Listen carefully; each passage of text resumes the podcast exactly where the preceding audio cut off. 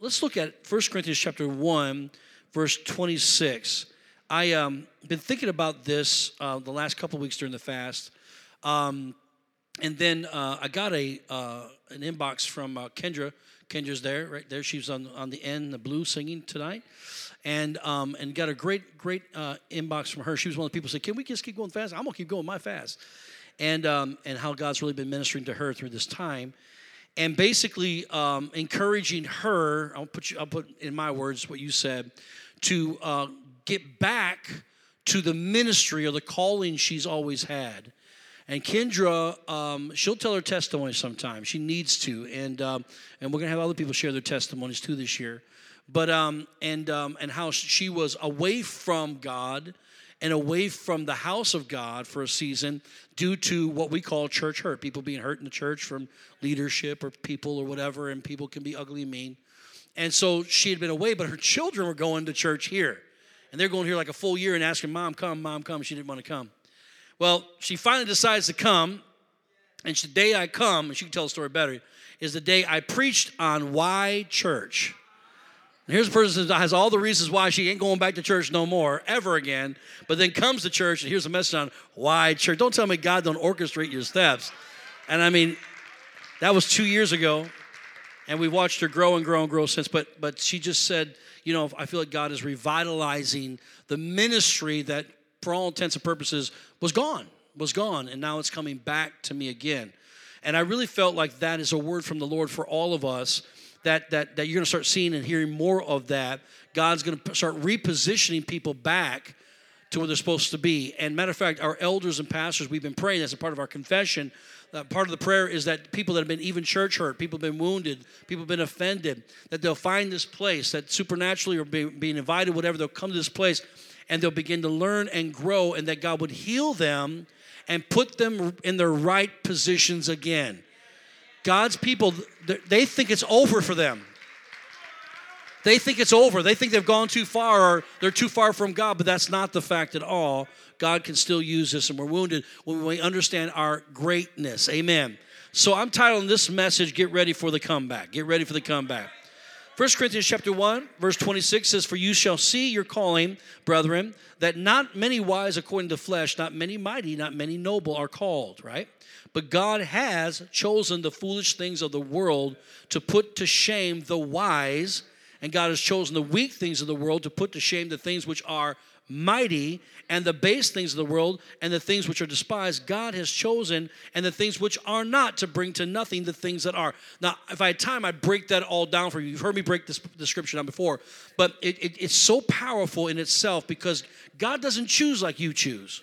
He doesn't choose like I choose. I choose you know, if I needed help, I'd choose the one that really had the education or had the had the had the, the ability or the talent or the money to help me out of a situation. God doesn't choose like that. He chooses what he chooses. He chooses foolish things. He chooses things that people look as weak. He to put to shame the things that are mighty. He chooses things that people other people despise. And he does it for a purpose. Watch this, and here's the reason why. So that no flesh should glory in his presence. Somebody say amen. In other words, it's God that gets the glory. You know it, God knows it, and you become a living testimony of God's goodness and greatness in your life because you recognize I couldn't do this. No way. Especially if you've been one that's been, you know, run over by the devil a few times and like, you know, been been wounded or hurt and maybe not even serving God for a period, but he picks you back up and uses you again. You of all people know only God could do something like that because I know I'm talking to some people today that don't have a lot of self worth. You think you do, but at the end of the day, you don't. Because when God asks you to do something great, you go, but not me, Lord. Why don't you ask somebody who really can do that, Lord? I'm not qualified for that. I don't have the, the, the, uh, ability for that. I'm not smart enough. I certainly don't have the education for that. I don't have the money for that. Ask somebody else to do it. We begin to go through that litany of, um, of, of, of, of, almost like a, a, a self um, defeatism, or, or we begin to, we don't see ourselves the way God sees ourselves. And so, as a result of that, we constantly give God excuses, but not because we want to give Him excuses, it's because we don't see anything great about us. God called you to do something great, the first thing comes to your mind, but you know, who am I? Who am I really? Church, it's important to note that God takes his power, his ability, God takes his anointing, okay? That's, that means that burden removing, yoke destroying power, and he hides it in things that are not that are not great. In other words, he hides them in things that are common, that are normal, that you would never think could greatness come out of that. Jesus came from, from Nazareth. Can any good thing come out of Nazareth, they said?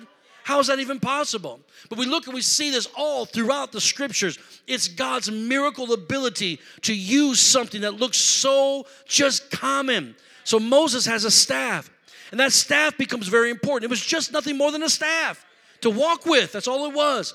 But that staff becomes incredibly important to Moses. And, and, and, when, and when Moses has that staff in his hand, God's anointing is upon that staff. And one day he has to face Pharaoh and he says, God came to me, the great I am told me to tell you to let my people go. And who is he who is I am? I don't know. He's just I am. He's Jehovah. That's all I can tell you. And he said, he said, watch this. And, and, and, he said, our, God, our gods can do this. And they took the magician's staff and threw him down and they became snakes. And Moses took his staff and threw it down and it also became a snake. But the thing is that his snake ate up all of Pharaoh's snakes. Did y'all know that? His snake defeats the rest. In other words, that staff seems so common, but there's a power, there's a lesson there, there's something there. And then when they couldn't go any further and up against the Red Sea, and they know they're going to be killed because the, the army of, of Egypt is after them. They can't move forward anymore, and they certainly can't go backwards. And so they're caught between a rock and a hard place. And God says, Why do you cry to me? Lift up your staff. What's in your hand? My staff. He said, I'll take that and you divide the waters. And he took the staff and divided the waters, and they split in two, and they walked across on the dry ground, the Bible says, until they were totally safe on the other side. In other words, something so common as a staff, God anoints and God gives power and ability. The tabernacle is another thing that looks so common to put the, the Ark of the Covenant, the Ark of the Covenant, at least that was overlaid with gold and it was beautiful and it was, it was, it was ornate and it had angels on top of which formed the mercy seat. And inside there were special uh, tablets and of the Ten Commandments and Aaron's rod that budded. And we had a, a, a, jar of manna that was in that inside the Ark of the Covenant. And, and they, they were to take that and put inside something called a tabernacle. But to look at the tabernacle, it looked worse than all the other tents that were around. It was nothing more than a tent. It was a temporary dwelling for God in the wilderness. It was overlaid, the Bible says, with dried up badger skin. It was not appealing. It probably didn't smell too good either.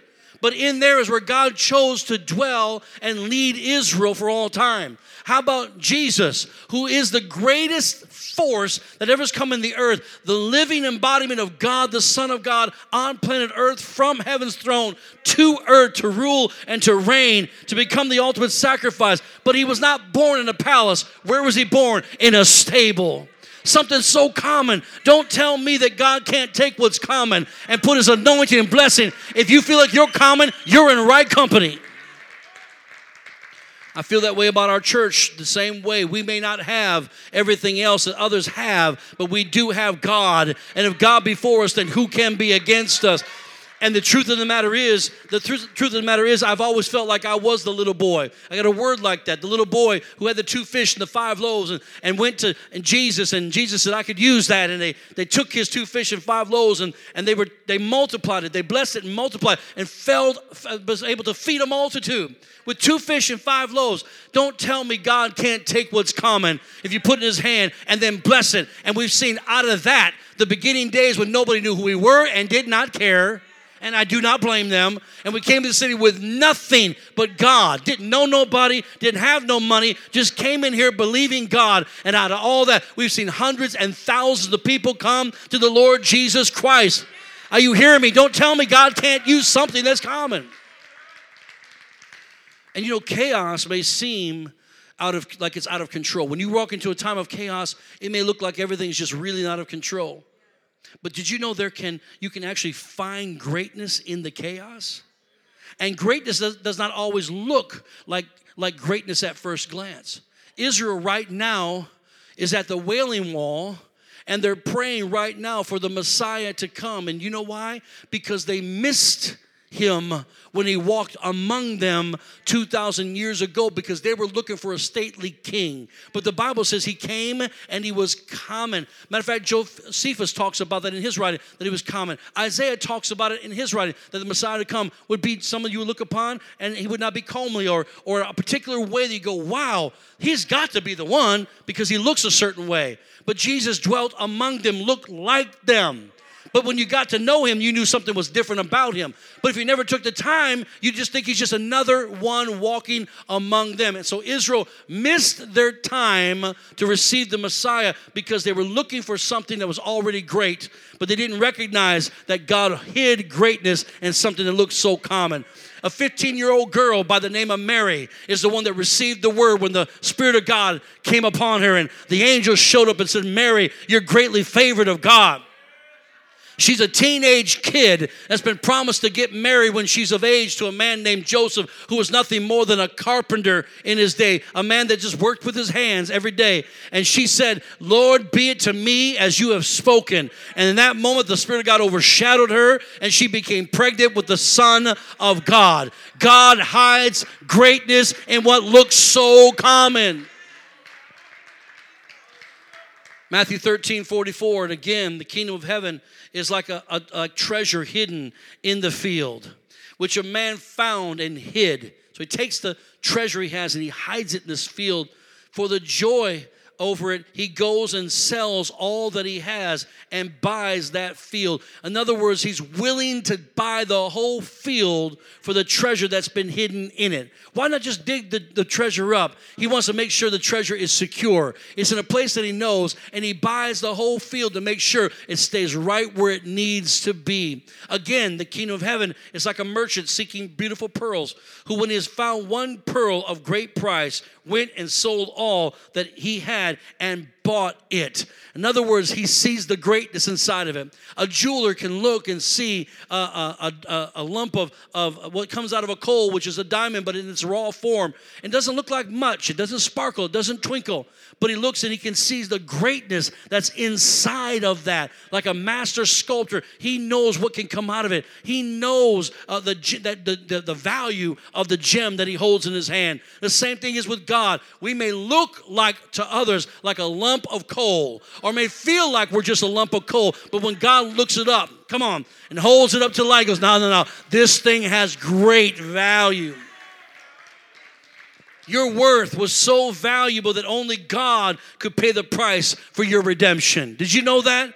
When God could look no higher, he looked to himself and he brought himself to earth. Jesus came to earth. And when he came to earth, he became, Jesus is the most valuable thing. The Son of God is the most valuable thing to the Father. And Jesus became the ultimate price for you and for me. And when he sees value, he wants to fill the value. So Jesus comes, we get saved the result, but we don't, we're not left empty the Holy Spirit comes in us, and know ye not that you are the temple of the Holy Ghost?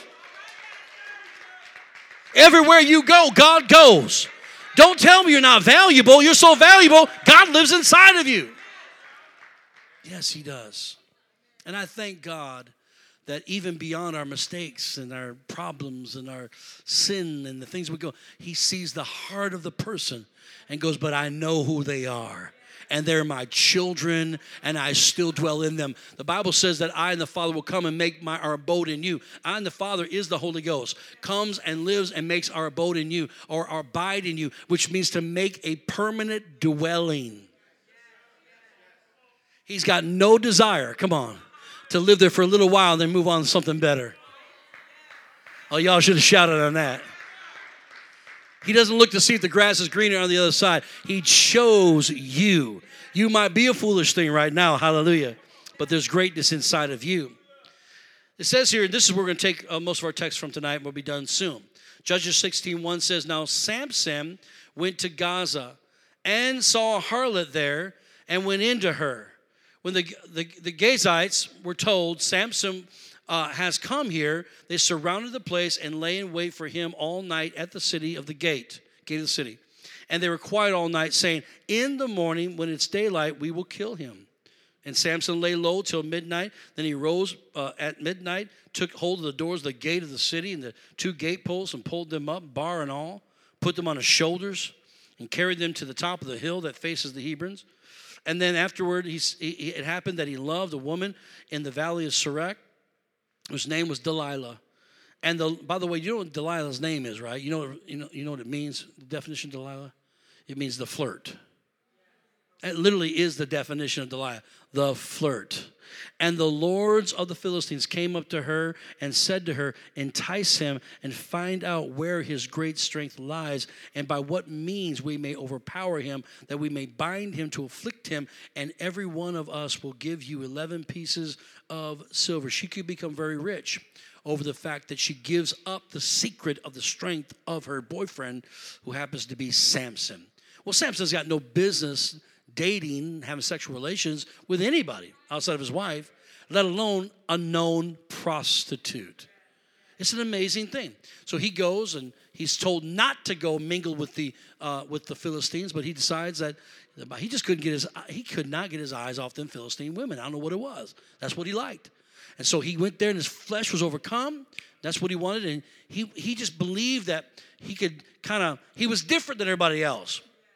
He was special. And so, therefore, he could get away with certain things that others couldn't get away with. And so, he's got someone now that he's actually got a heart for. And, uh, and now she's beginning to want to betray him. It's a pretty painful thing when those you love and think you can trust are actually plotting to betray you. Some people know what that feels like in this room. And he told he told his secret to her. He she he she said, "Come here, baby," and she he laid his head in her lap. It must have been one massage, one great massage on his head because he just was ah whatever you want to know. And he told her, "My secret is in my hair. If I cut my hair, I'll have no strength." Okay, look over verse number twenty-one. Then the Philistines took him and put out his eyes. Wow. The first thing that happens now, I want to, there's so much I want to say about this. Samson is the 12th judge of Israel. I'll talk about this in just a moment, but I want you to get the picture. He's a judge over Israel. He's messing around with a woman who's not his wife, but he's done this before. And it's almost like God allows him to get away with it. How many knows that's just not true? There, there is mercy God lends to people to make it right. It's like a credit card. And after a little bit of using that credit card, you use it all up. And now it's all gone. And now you got to pay that sucker off. Okay? So he is, in, he's, he's done this before, gotten away with it every single time. Well, Delilah uh, ask him what is the strength what did he tell me i mean you say you know you say you love me but you won't tell me the secret to your strength and a couple times he tells her what she wants to hear but it's not the truth and each time the philistines lay wait and he just beats them in the next week boy he, he god comes upon him his strength is there and he just beats them up but after the third time of asking now you think why would i trust this woman She's obviously setting me up. Wow. She, I mean, anyway, my thoughts. But, anyways, so I think I wouldn't do this, but this is what he's doing. The third time, she's, come on, now you've lied to me. Quit lying to me. I thought we loved one another. You can tell me anything. He's got his head in the lap of the flirt. You can't be flirting with sin and think that what was there yesterday is going to stay on you forever. And I know a lot, a lot of people who walk with God pretty tight and the anointing with God was on them. And even while they're in sin, the anointing was still there. But one day they woke up and the anointing was gone. There's no more, no more anointing upon their life. Now they're just parroting what other people say. And so he says, It's in my hair. And she cuts his locks off. Seven locks. Boom, boom, boom. Cuts them off. And the Philistines come and they capture him. He gets up like he thought he could every single time to whip them, and he has no strength to do it. And the first thing they do is put his eyesight out. The first thing that the, the devil will always try to do is to put the vision of God out of our lives. For without a vision, we perish. Always the case, always will be the case.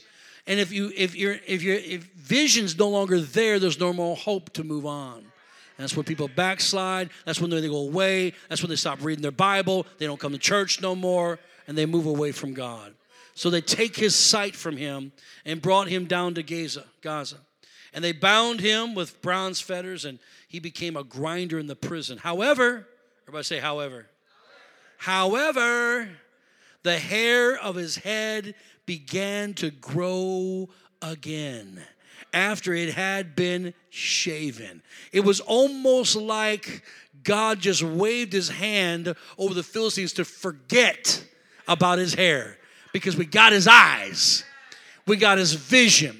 But they didn't recognize that if his hair would ever grow back, his strength would come back upon him. Everybody say, It's time for a comeback even if the enemy's stolen your vision, even if the enemy has taken you out, even what you trusted people and they betrayed you behind your back, I'm here to tell you it's a season of comeback for you and me.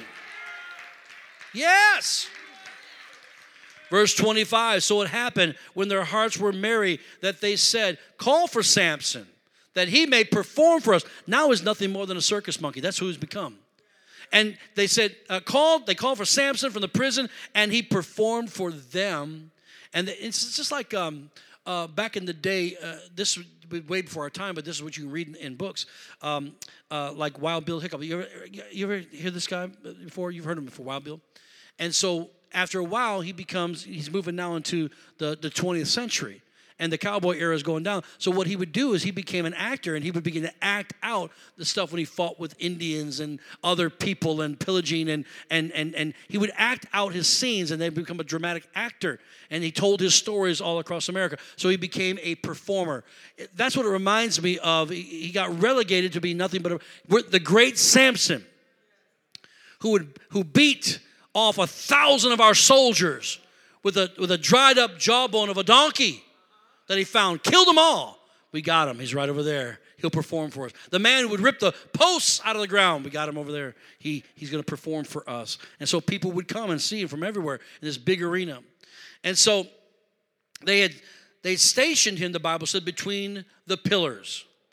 Why do people want to come to celebrate your captivity? Why is it that people, we live in a time in a world where they can't wait for you to get bound, can't wait for you to get in trouble, can't wait to hear something bad news going on in your life. It's like your downfall becomes their entertainment. And so what you've got to learn is saying I will not dance the dance. I'm not going to be I'm not going to be their entertainment because watch this. When you watch this every time you retort back when they say what they want to say, let them say what they want to say. You move on and have a little grace and mercy. Let God be the vengeance and cover everything.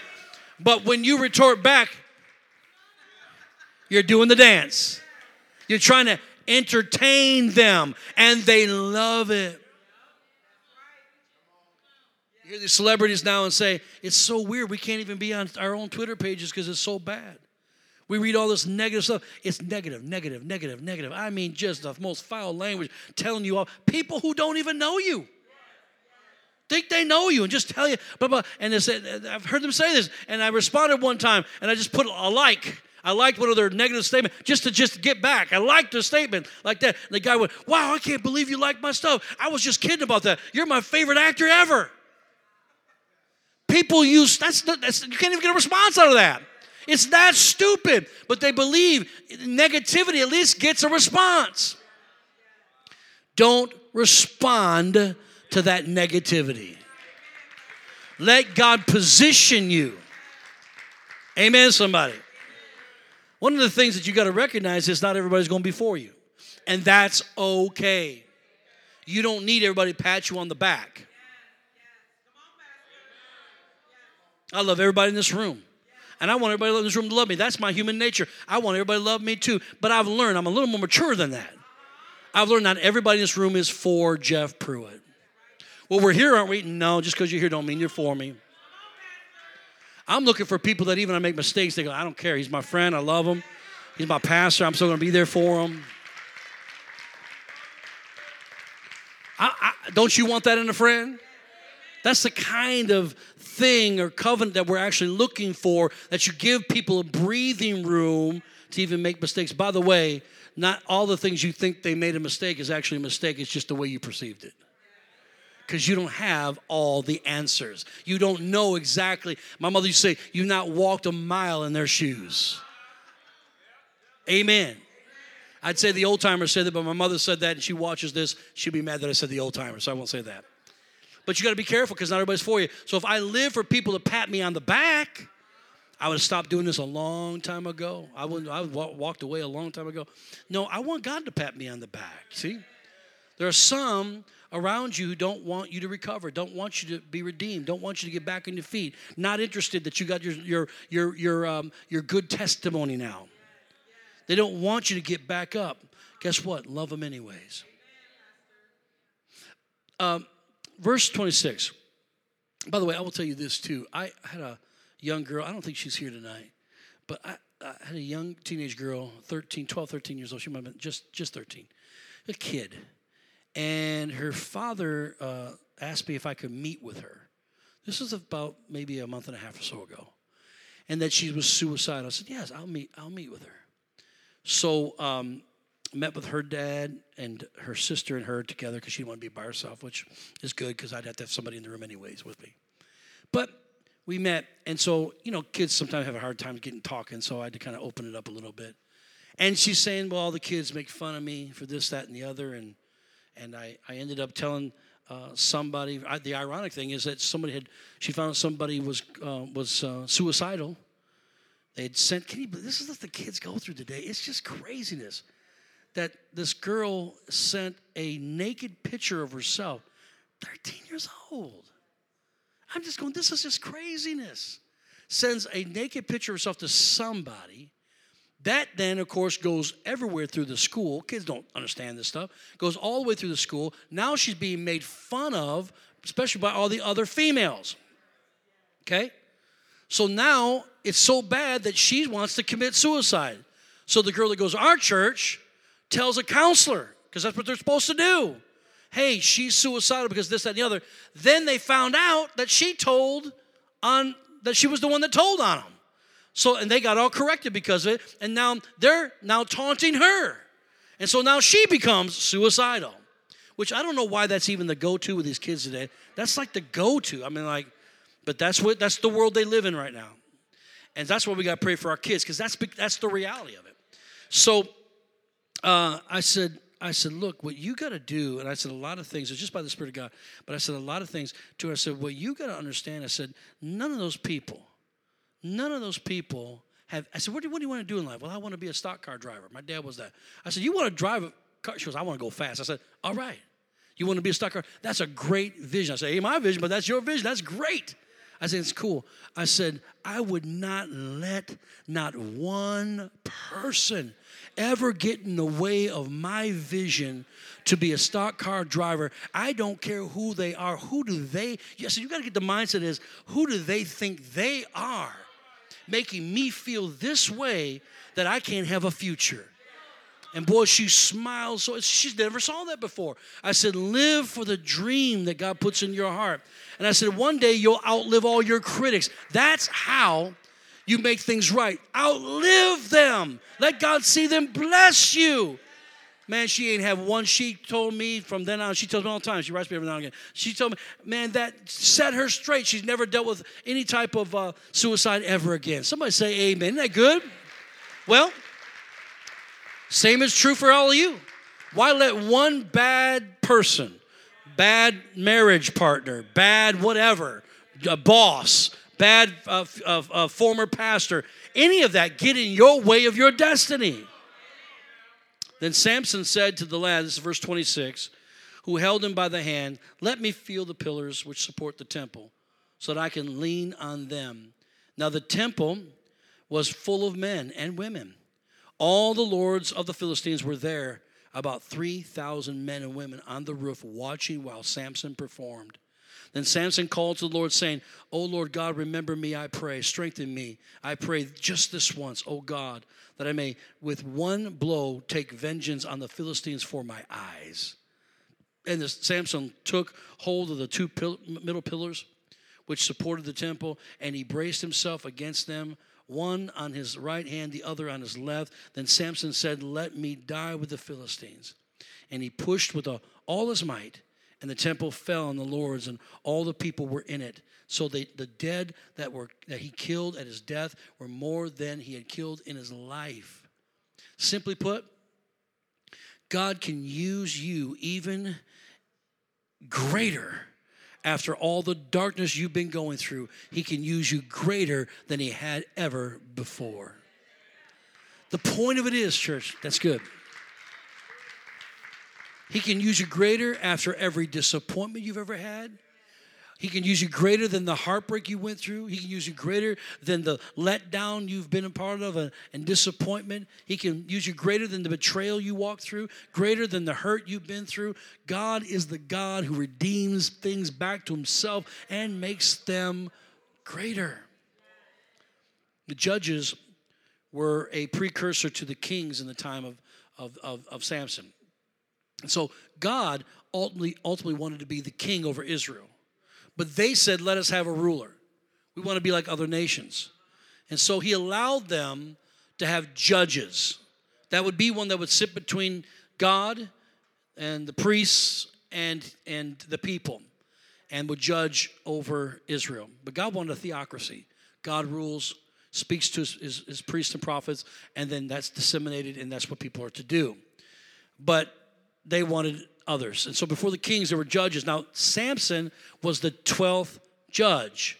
12 always represents governmental or government.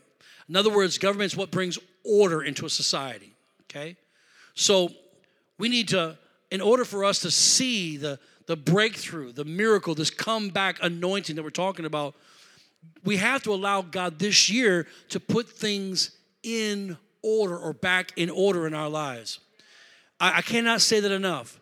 Uh, on Vision Sunday, you'll you'll see what I'm saying, and you go, "Oh, this makes sense because there's some order to this, what we're, what we're doing and where we're going."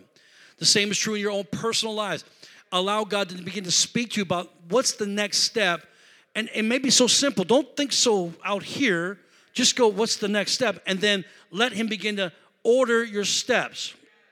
The steps of a good man or woman righteous man or woman, are ordered of the Lord. That means to be put into a systematic arrangement. Okay? So there's a strategy to this thing, right?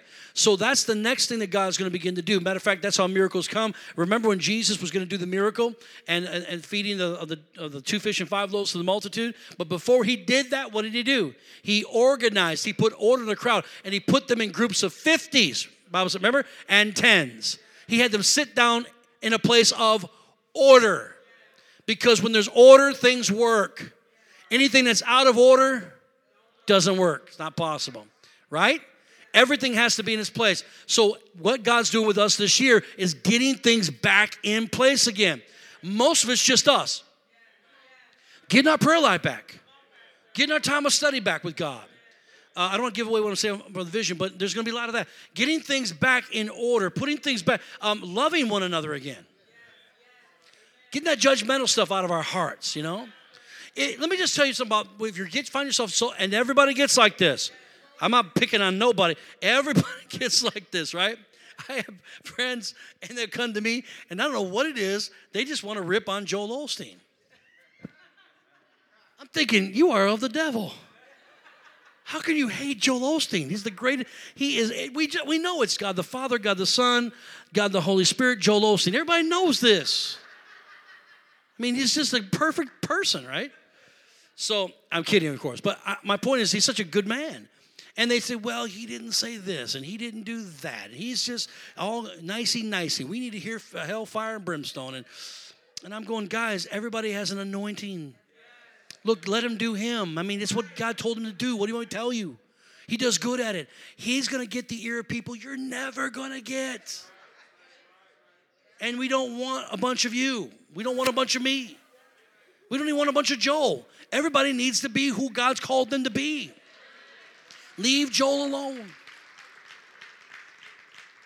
Amen. Joel, if you're watching this, praise God, you can send an offering. Faith Builders International Ministry right here in Milwaukee, Wisconsin. Hallelujah. I, I think I, I I don't know, but then I go. The reason why people get so judgmental is because they're they're they're in their own life is not in order, and they're wonder why things aren't working, and they're frustrated. And when things aren't working, you become frustrated. You start to blame other people or look to blame other people. So you, when when I hear that, I automatically you, you think what happens is what you think is you're actually making yourself look better by downing somebody else or dissing someone else. The truth is you're exposing what's really going on in you. So let's not be that this year. Let's get rid of that judgment out of our lives. Could be that simple. Unforgiveness. Getting in a place of forgiveness. Um, it could be as simple as as God told you to to um, to uh, start care ministry in your home and and to bring people in and tell them about the Lord and and maybe invite them over for dinner once a month. Whatever. God, I don't know what it is, but being obedient to what He asks you to do. That's all we got to do talking to the elders and pastors. I said, guys, all we've got to do is be obedient to what he asks us to do. That's all he requires. Amen. So Samson, he took the Nazarite vow. And the Nazarite vow, vow was to touch no dead thing, right? He was to drink no alcohol. I wonder if y'all could take the Nazarite vow this year. I used to preach on alcohol. I think I just preach on it, and I would look at people and they're looking, you can preach anything you want, but you ain't taking my beer away from me. You are not taking my beer. Look, I, am this is how I feel about alcohol. You all are grown adults. Y'all want to drink alcohol? It's between you and God. Because I ain't gonna. There was alcohol drinking in the Bible, so you. I already know the scriptures. Y'all, I know them really well. I also do know this that the alcohol in the Bible was very low dosage of alcohol, very low. The fermenting process is not like it is today, so there wasn't a lot there. You had to drink a lot of wine to get drunk, lots and lots and lots of wine. Okay, so it's not, it wasn't irresponsible, right? But we have Christians that drink irresponsibly. Uh, maybe that's one thing God's dealing with you on. Praise God. So take your Nazarite vow. Praise God. No drinking this year. It, eh, touch no dead thing. And then, of course, the th- other thing was not to cut his hair. Okay? So, but it, it, but the power, church, was not in him not cutting the hair. The power was not in him not drinking the wine or touching the dead thing. The power was not about that, it was about his heart being obedient to what God asked him to do. Samson's hair was an outward sign of the inward covenant that God had made with him. He was simply being obedient to God, and the obedience is what gained him the power. God will always give a sign outwardly what he has done uh, inwardly. Okay, whatever he's whatever he's done inside you will manifest outside of you. There'll always be a sign. For instance, in this church, I, am going to close here, uh, we believe in the gifts of the Spirit. So we believe that, that you can be filled with the Holy Spirit with the evidence of speaking in tongues. Okay? So the gift of tongues or speaking in tongues is an outward sign of an inward work of the Holy Spirit. It's only a manifestation of what's happened in me because people can mock. I've seen comedians mock and speak in tongues. Okay? So you can learn to do that, but that's not the power of the Holy Spirit. So it has to be something that's done inside. Abraham had a covenant with God. There was an outward manifestation of the inward work of God. And in those days, it was called circumcision. So circumcision, as you know, is the foreskin skin of a man's organ. Now we know that today; it's, not, it's pretty common practice today. But in those days, men had not had that done. So men, not children, but men had to be circumcised, and it was a sign of the covenant of God. And, and I could go in a great teaching about that. Why was it there? Because in the sexual organ, because that's where life came, that's where the seed came forth. So it was a covenant with God that everything comes this forth, comes forth now, comes forth in life, comes through the covenant. That's why it's important who you sleep with. That's a whole other teaching by itself because you come in covenant with the people you sleep with. So when you sleep with people, you're no longer sleeping with them and you haven't repented, you must repent. Don't tell me what to do. I'm not going to tell you what to do. I'm telling you what the Bible says to do. Repent of the sin. Why? Because you are going to be forever linked. It's called a soul tie. You'll be linked to that person. Then you wonder why, why I can't break certain things and certain patterns in my life. You're linked. You are one with that person.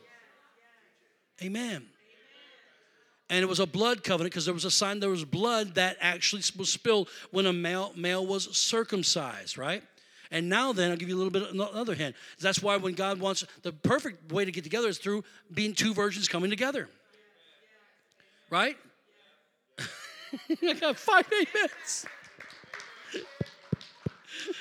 In 2020, I got five amens. Yes, it's the perfect way because a woman has a hymen, praise God. And when, the, the, when there is uh, the sexual act, their blood is spilt. It's the sign of the covenant. God knows what He's doing. Now then, that was old covenant. In the new covenant, He says, I, I will circumcise your hearts. Right? So He's saying, I do an inward work. But the sign now will not be a circumcision of the flesh, but how we know you've been circumcised of heart are by your works. we won't know who you are. I don't know what kind of fruit tree that is until the fruit bears or the tree bears fruit. Now I go, oh, that's an apple tree, and that's a pear tree, and that's an orange tree, and that's a lemon tree. Come on. Why? You shall know them by their fruits. So that's how we know if you have a circumcised heart, a covenant with God, a heart that is for God. I had somebody ask me this week, and uh, and, and asked me and said, I'm trying to teach my children, and um, can you help me here? Because my whole life, I, uh, uh, according to Matthew chapter 6, about forgiveness, that if you don't forgive, you can go to hell because you haven't forgiven. And, um, but then I read chapter 8 of book of Romans that said that uh, nothing will separate you from the love of God, ever. And I said, it's easy. I said, you got to conflate the two. I said, uh, it's it's it's just theology number one, 101. Um, God's saying He is saying the same thing, but you got to hear what He's saying. In other words, if you can't forgive others, the Bible says Matthew 6, you cannot be forgiven of God. Pretty harsh. But then nothing will separate you from the love of God. The truth is, if you have a relationship, a real born again relationship with God, then you know the depth of His love. And you know, if you know the depth of his love, you know the depth of his mercy and his grace to forgive you of sin. And if you know the depth of the forgiveness of your sin, it's easy to forgive someone else's sin. And if you can't forgive somebody else, it's because you really don't know the depth of his love. That's what the Bible teaches us. That's pretty good. That's a pretty good answer right there. But my point is, my point is, is that that's how we know. There's always going to be an outward sign to others. Do people know you're born again? Well, I tell them all the time, no, no, no. You show them the fruit. Are you loving and kind? Are you, are you, are you giving? Are you forgiving? Right? And on and on and on it goes. I had so much I want to share with you guys. That's as far as we can go tonight. Did y'all enjoy it?